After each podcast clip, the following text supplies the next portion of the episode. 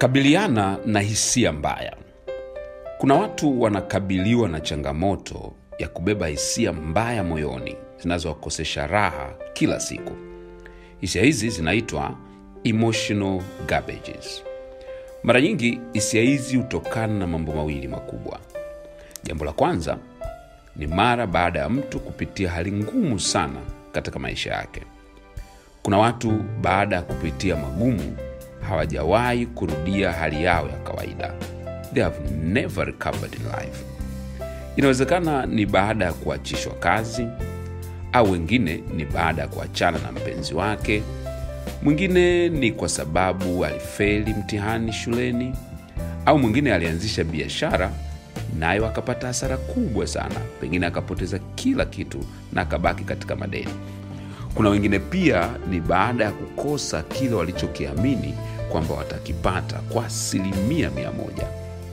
Wengine ni kwa sababu walipoteza watu wanaowapenda katika maisha yao, pengine ni baba, mama, mke, mume au hata watoto. Watu wa namna hii wanajiona wamepoteza thamani kabisa kwa sababu ya yale waliopitia na hawaamini kama wanaweza kuinuka tena. Sababu ya pili ni kwa makosa ambayo mtu ameyafanya.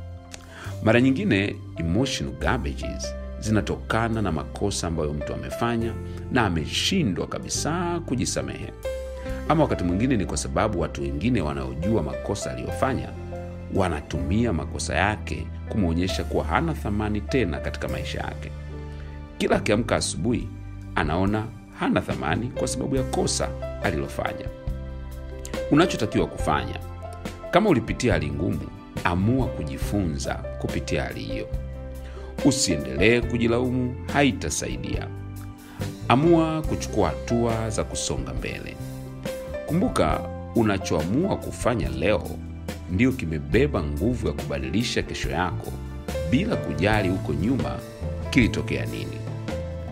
Kama kuna kosa ulifanya linalokuumiza na umeshindwa kujisamehe, kumbuka kuwa kosa moja halitakiwi kugeuka kuwa ni kaburi la ndoto zako. Thamani yako haipotei kwa sababu ya kosa uliolifanya, bali thamani yako inapotea pale unapohitimisha kuwa hakuna kingine unachoweza kufanya. Ningependa nikukumbushe leo tena, wewe ni wa thamani sana. Achana na emotional garbages zinazokusumbua. Hebu anza siku yako kwa kujiambia, mimi ni wa thamani sana. See you at the top.